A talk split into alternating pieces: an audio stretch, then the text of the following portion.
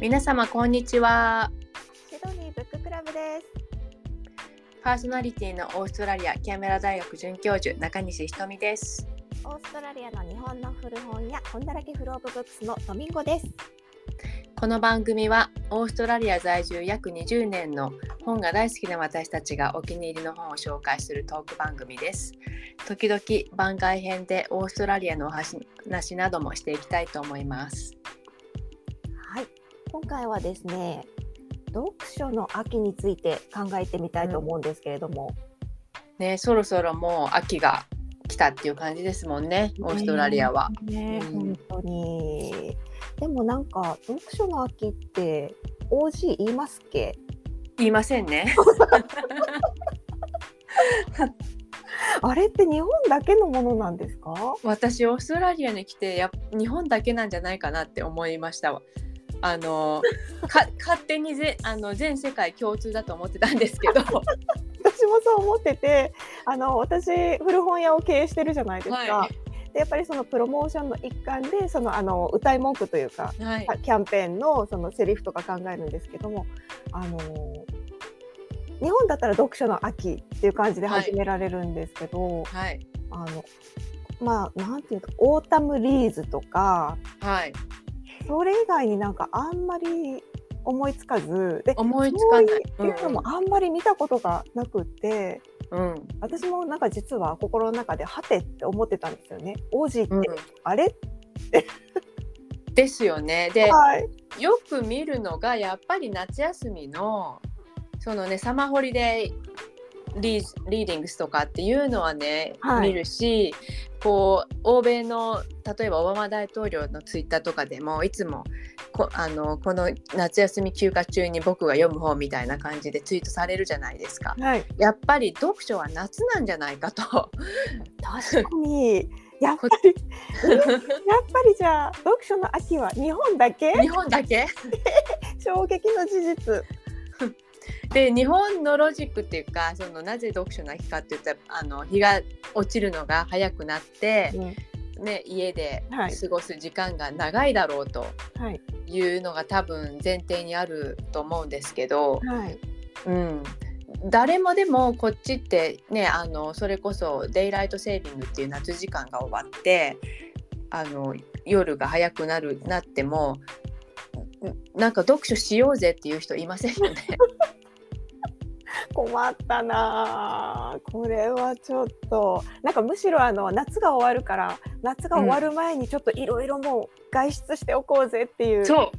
そっちの方が強いですよね。そっちの方がなんかもうあったかい日時があったらもう外でまだバーベキューやろう やろうみたいな感じでいきなり招集かかったりしますし。しますします。ビーチに行ったりね。うん本当に。いやーこれはちょっとあのオージーにいつその秋の読書の良さを伝えられるのか。伝えられるか。はい。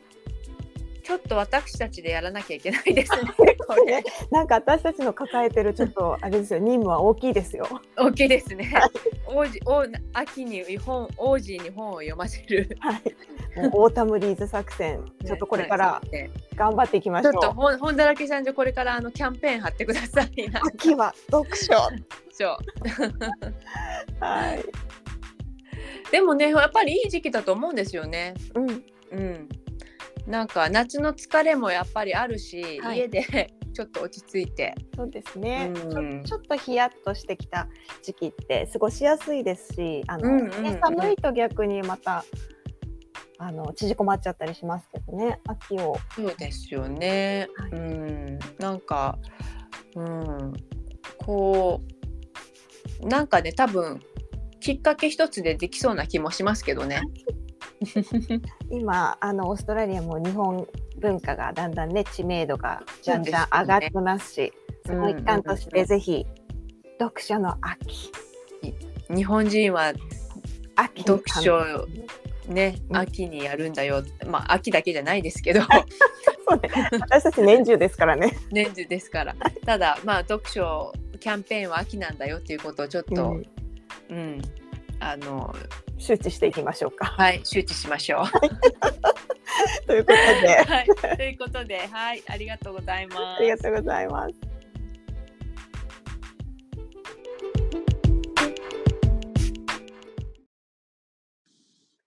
それでは私たちのインスタグラムライブをお楽しみください。じ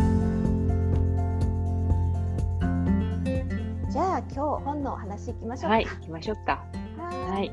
今日のテーマはですね、はいえっと最近お気に入りの作家はい。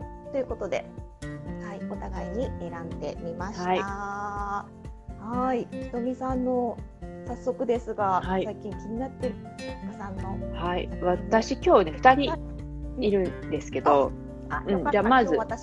あ、じゃあまず一人目、じゃあ行かせていただきます。えっ、と、私の、えーと同郷の香川県出身の赤松リーチさん。えー、ああ、のあ、読んだことない人だった。えっ、とですね、賞を受賞されてるんですよ。あの、なので、知ってる方もいらっしゃるかと思うんですが、えっ、と、大藪春彦賞。ですね。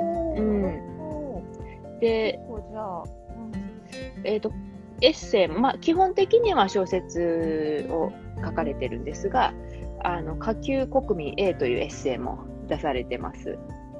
え、面白い。で、えっ、と、この方、あのーすごい、あなんていうのかな、すごいいろいろなご経験をされてて、あのーここ私はあの去年だったかな、あのラジオに出演されてるのを聞いたんですけど、福島のあの第一原発で、あのえっ、と汚染あの物を除去すはいる作業をやってらしたとか、えー、そうなんですか？はい。で、そう。で、えっ、と、あの、もともとすごくあの、成功されてた方なんですが、ひょんなことからいろんなご経験、あの、いろいろとあの、あったそうで、まあそういうこともご経験されたっていうので、で、この、あの、私今日2冊あるんですけど、赤松さんの本。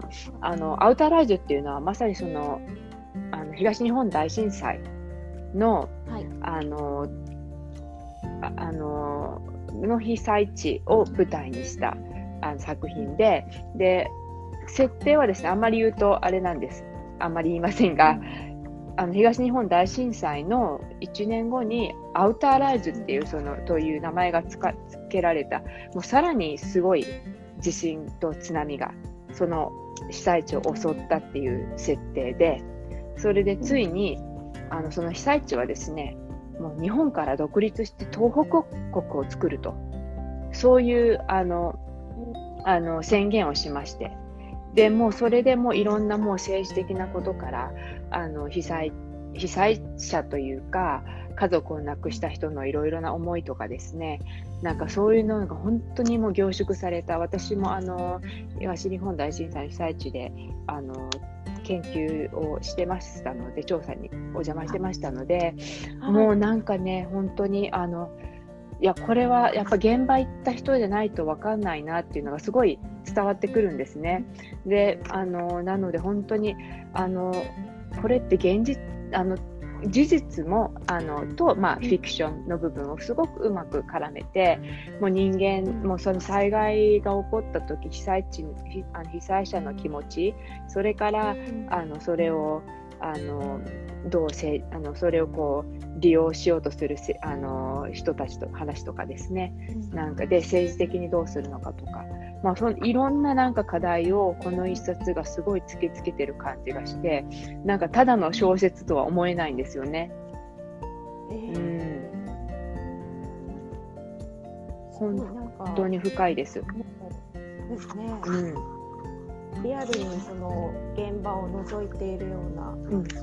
本当にやっぱこの方現場であのそういう厳しいあの作業されたからいろんなこと多分見えたんだろうなと思うんですよね。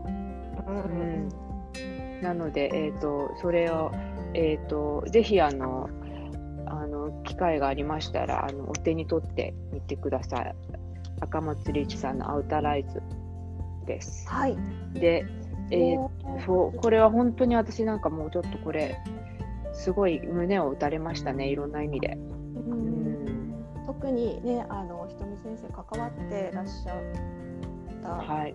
ことなので、はい。余計ですよね。はい、ただなんかちょっと思ったのが被災地の方が読んだらどう思われるかなっていうのはちょっと気にはなりましたね。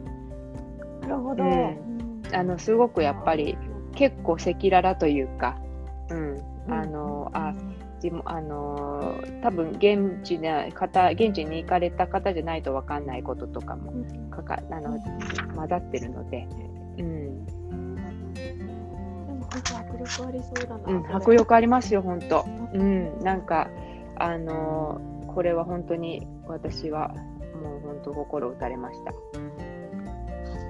はい、でついでにあの私まだね、これはね、ちょっとだけ読んで、全部読めてないんですけど、全然違う作品で、今、最新作です。えーえっ、と、風知の島というですね、あの、作品、えー、と、去年の11月に発売されてます。で、これはね、バリ島が舞台。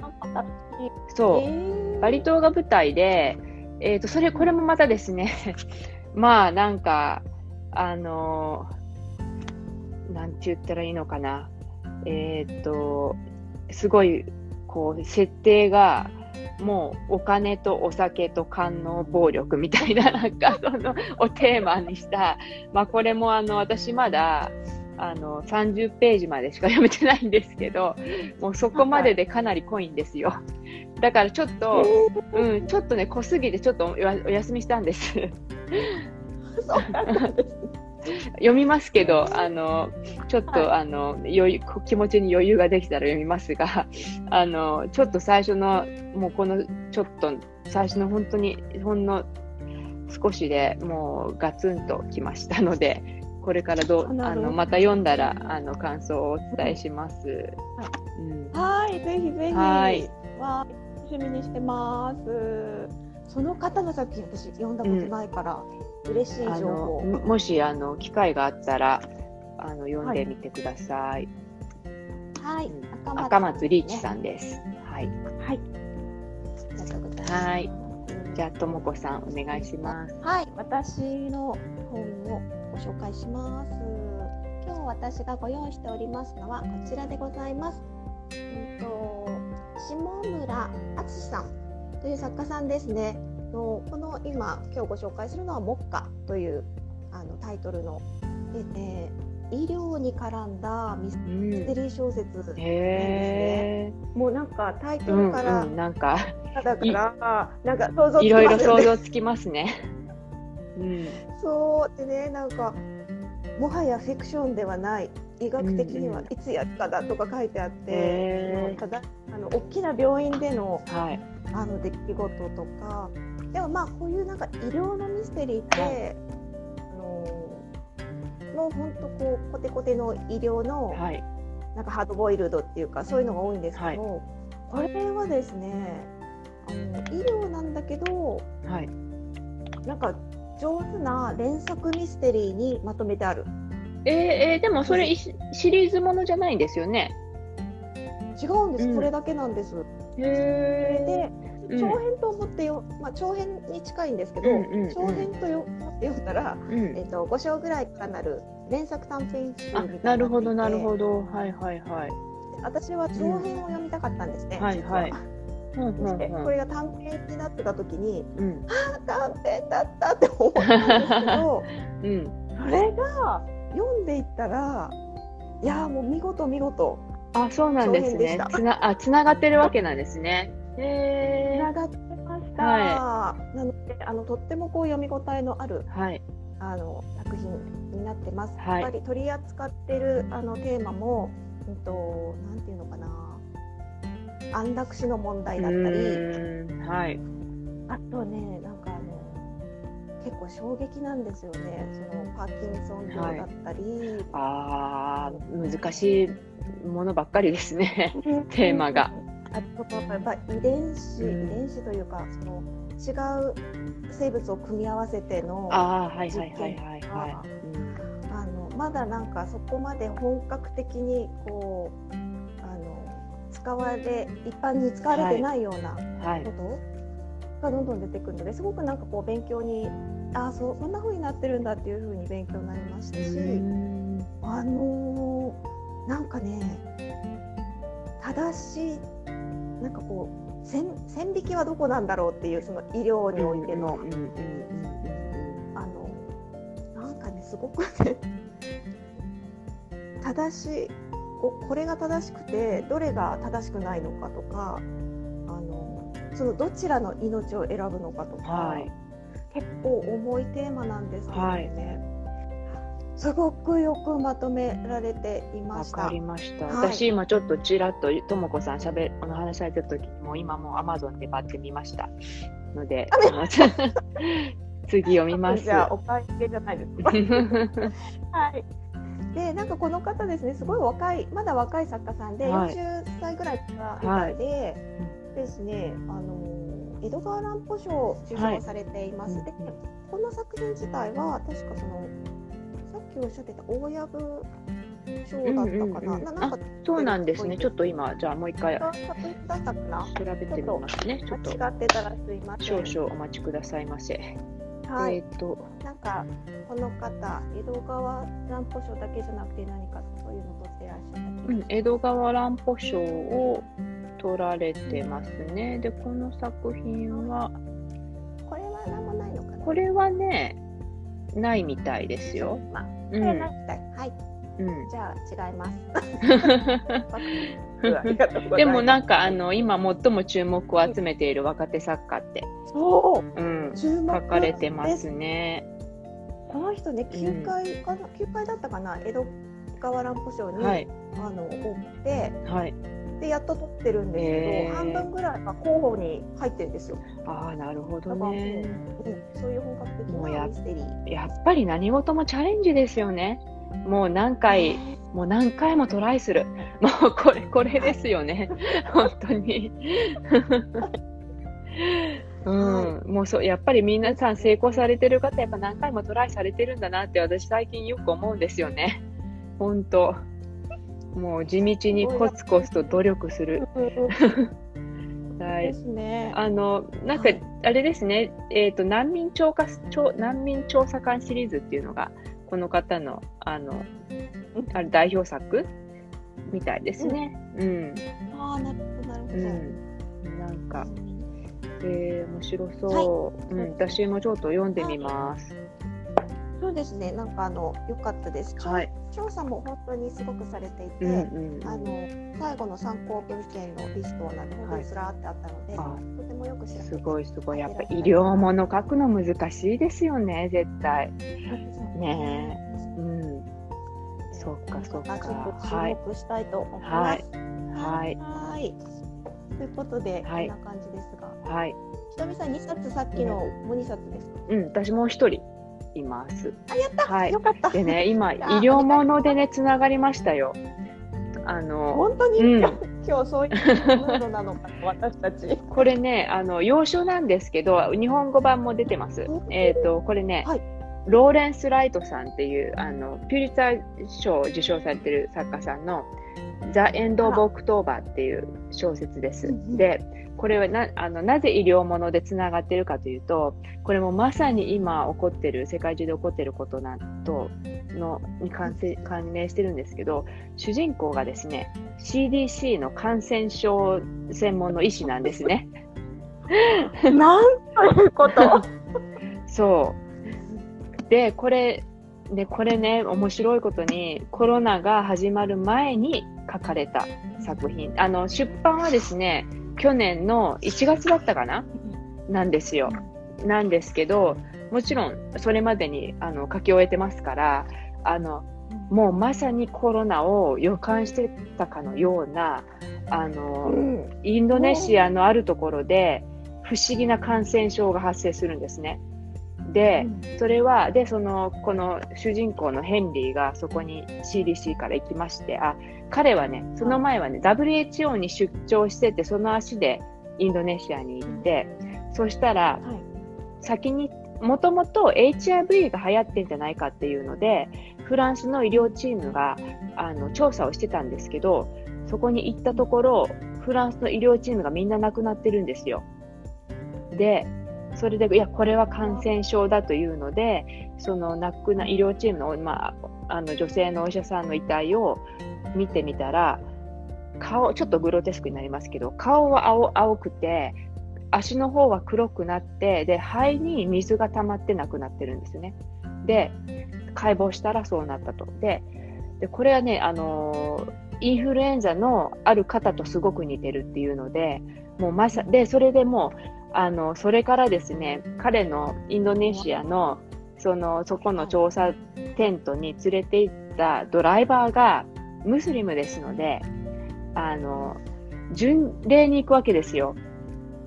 で、そこ、それでもう感染してしまって巡礼に行って、もう世界中にもうパンデミックが広がってしまうという、そういうお話で、さて、それ、その、その感染症は一体どういう感染症が判明するのか、そしてヘンリーは、あの、奥さんと子供をアメリカのアトランアトラントに残していますから、家に帰れるのかっていうあのちょあのちょっとサスペンスっぽい感じですけど、もう本当ページターナでもうもう次か、もう私これもう本当にもう次から次に、うん、読んでしまいました。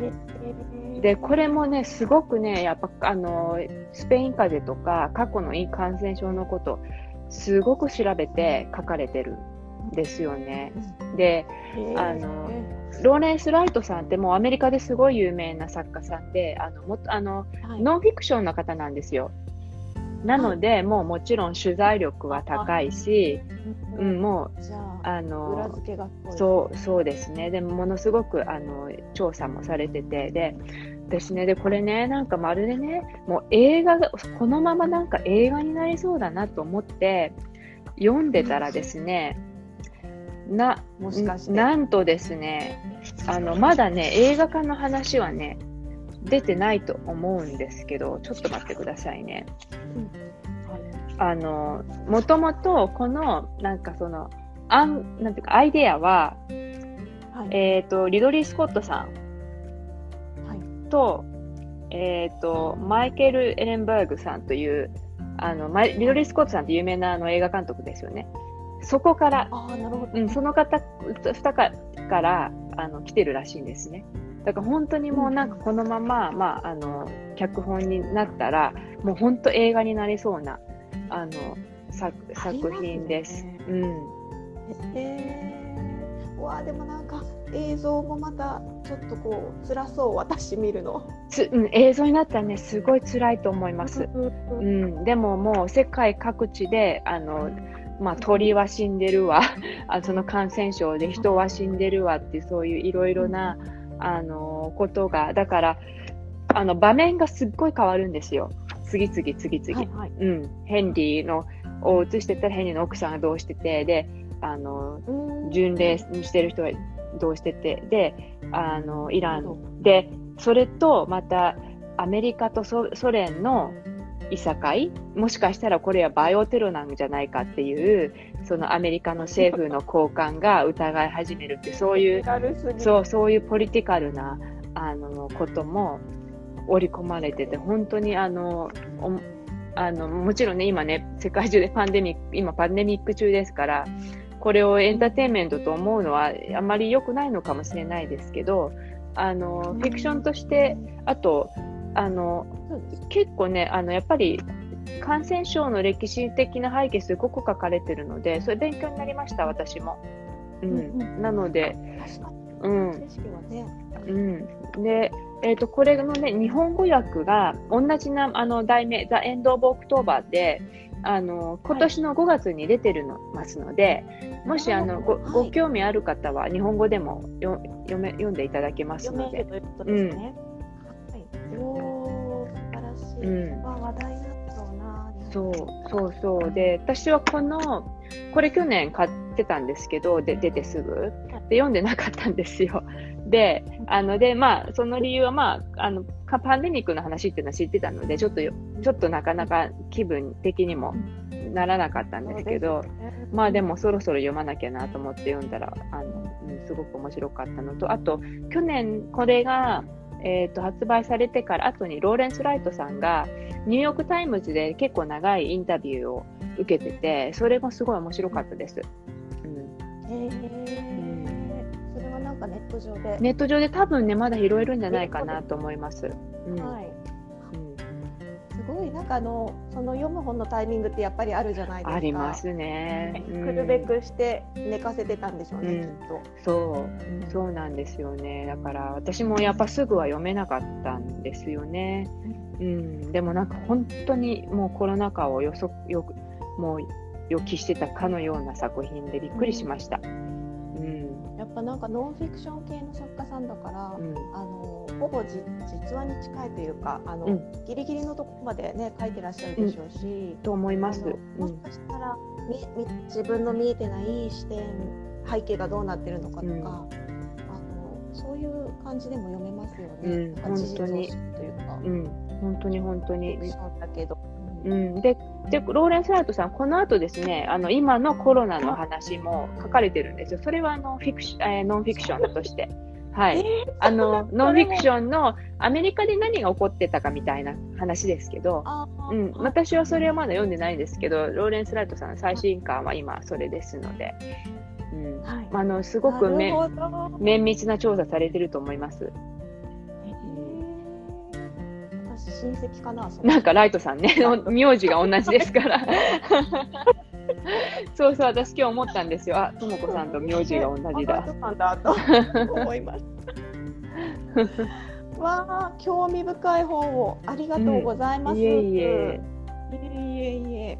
ということで、今日も本当になんか面白そうな本がお互い揃いました。そうですね、私もそれちょっと読んでみます。ちょっとね、医療ものね、最近あんまり読んでなかったんで、うん、売ってくださるときに、はい、これはねって言われて、はい、あの中身をもう言わずに、いやこれとにかく読んでから売ってって言われて そうそれであのそんなに言われるんだったらと思っうんて、うん、ででしばらく置いてたんですけど、はい。寝寝かせておいたんですけどやっぱりこのタイミングであの読むことができたのは、うん少しやっぱりその今起こってるその、ね、疫病というか病気のうんうんうん、こととかうんやっぱり関係してくる部分が最後にあるので。なんかジーンってやっぱこのタイミングだったんだなって、もうなんかねッケーってなってました、はい読んで。はい。ああーじゃあね今日も面白い本がはいまして、ーうん、ありがとうござはいい、ました。いえいえいえ。ううんんなんか今日は全然コメントがないんですが、皆さんよろしいですか？でも見てくださって、うん、本当ありがとうごいざいます。あのダブラー書店英雄さんがコメント親戚説って書いてくださってる。あ本当だ、ありがとうございます。うん、いやきっと遠い親戚ですね。親戚つながってるかも。ぜひぜひチャンスがあったら読むべき本です、ね。はいあのぜひあのおすすめです、本当。英語読みやすいですか？英語もね読みややすいですですよ。ただね、ちょっと時々医療用語が出てくるんで、あのそれはちょっと辞書で引いていただいて、うん、はいあのお薬の名前とかですね、あの感染症のあの名前とかがたまにちょこちょこちょ、まあ、あのいあの出てくるので、それはあの調べていただいて、ただもう他は全然さーっと読めますので、ですか？はい。大丈夫です、大丈夫です。ああの、イマジネーション膨らまして読むと、これ、こういうものって結構パッといけいけますので、なるほど。映画をよ見てるように読んでみてください。ワクワクして。うん、はい。はい。はい。ということで今日も今月も楽しくはいお届け、はい楽しくお届けしました。自分で いかがだいかがでしたでしょうか？はい。皆さんも。ね、皆さんどうですかね、ロックダウン続いて本ね、あの読まれてますかね？ね、うん読まれてる方多いと思います。うんはい。ちょっと今私は本のお手伝いができてないので、うんうんうん早く復活できればいいそうですよね。うん、あはい、のそれ、までは、ううん。ね、よ、よ、んある本で。そうですね、ある本。あの、同じ本でも、また読んだら違う発見がありますので、はい、うんそうですね。あのそういうこう機会かも。ね、あの、一回読んだからって言って、あの、私なんかもそうなんですけど、もう一回読み直してもいいと思いますし、あれ、青空文庫でしたっけ？無料であのインターネットではい。読めるの。あの、古い、もあるのもね、うん、古い作品ですけど、青空文庫でも読めるし、あと、あの、あの、アマゾンの Unlimited とかだと、あの、お安く、うんお安くというかね、うん、あの、たくさん読みたい方はそういうのでも利用ね、できるので、たくさん、あの、いろいろ、あの、方法はあると思います。はい、うん、利用して、うん、はい、ね、あの、楽しんでいきましょう。読書を楽しみ、楽しみましょう。うんはい。さあ、ひとみ先生、はい今日もありがとうございました。こちらこそありがとうございました。私もその、もまた目下ですね、目下。うん、もっか、はい。うん。次のトークも楽しみまたなんか眠れなくななりそうですね、読みすぎて。なんかね、うんあの、やっぱ小説いいですね。やっぱ小説ね、いいです。私もね、うん小説さ読めなかった時期あるんですけど、今週。なんかね、いいってなるんですよね。読めなく、あの、イライラしちゃって。小説読み読みたいってなります。はい、なります。でもやっぱり読んだら、ああ、よかったなって思うので、はいどんどん読んでいきたいと思います。じゃあ、ともこさん、また次回も、あの、また日程決めて、ははい、よろしくお願いはいします。はい。ありがとうございます。はい、ありがとうございましした。皆さん、あの、ご覧いただきましてありがとうございましたあ。りがとうございます。おやすみなさい。おやすみなさ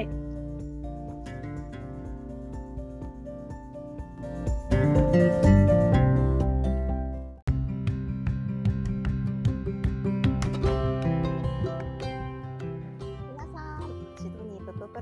第5回いかがでしたでしょうか？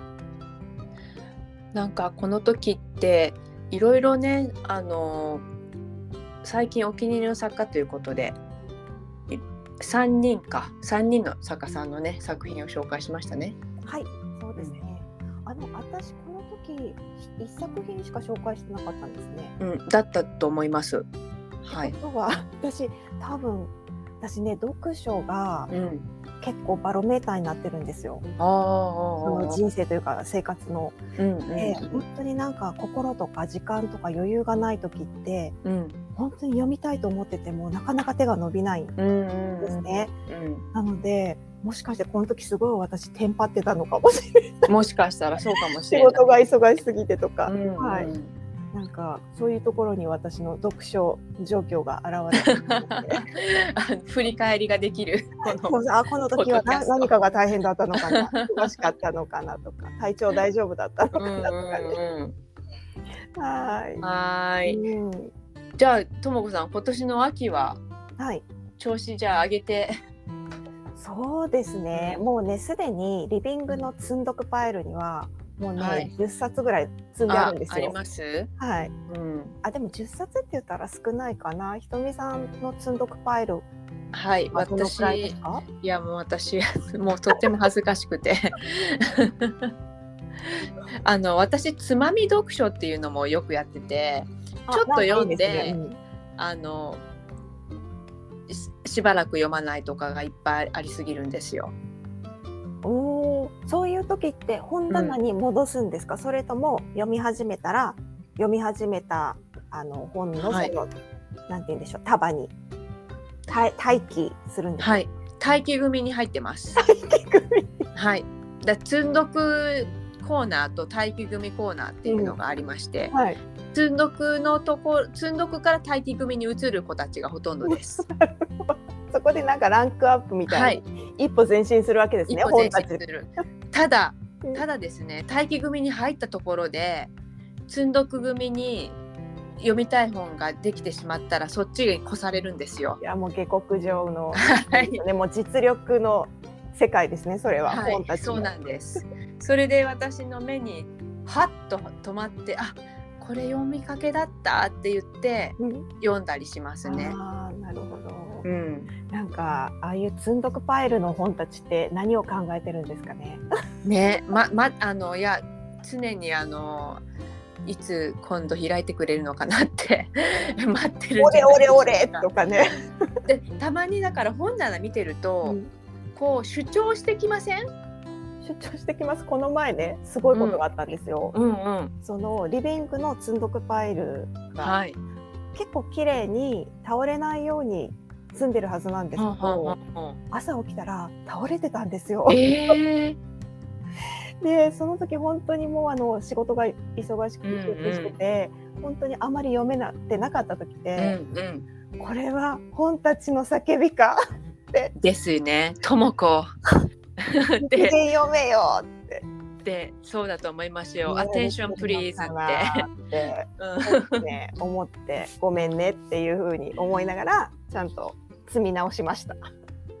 なのでねあの、はい今年の秋は本当に積んだくパイルをちょっとでも低くできるように、はいはい、楽しんでいこうと思います。はい私も今からあの今からっていうかイースターがねとかそういう休暇にあとアンザクデーとかもありますから。はい、時間がねとかってね、思思ってどんどん積んどくが溜まっていく一方なんですよね。